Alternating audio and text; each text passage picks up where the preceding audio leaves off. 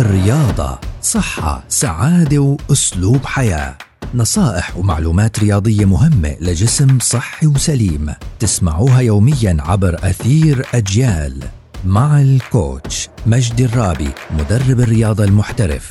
مع الكوتش بودكاست من أجيال. يأتيكم كي تطوروا أجسامكم نحو صحة أفضل.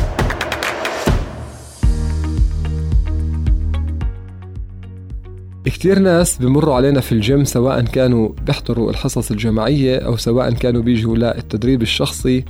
وبيجوا بيحكوا لنا في موضوع إنه هم دائما بيقارنوا حالهم بأشخاص آخرين. يعني بيجي ناس على الجيم بيكون والله صار له شهر أو شهرين أو ثلاثة عم بمارس التمارين الرياضية وبشوف شخص تاني مفتول العضلات واللي عم بشيل أوزان كتير عالية واللي عماله بركض لفترات أطول وعنده نفس زيادة. فبصير في عندهم جزء من المقارنة.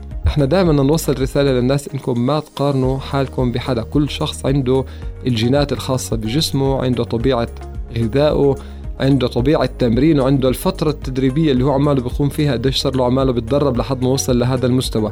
إحنا دائما نركز إنه إحنا نقارن حالنا بأنفسنا. يعني أنا أقارن حالي إنه اليوم كيف عمالي بتدرب كيف كنت قبل أسبوع كيف راح أصير بعد أسبوع كيف راح أصير بعد ثلاث شهور كيف راح أصير بعد سنة.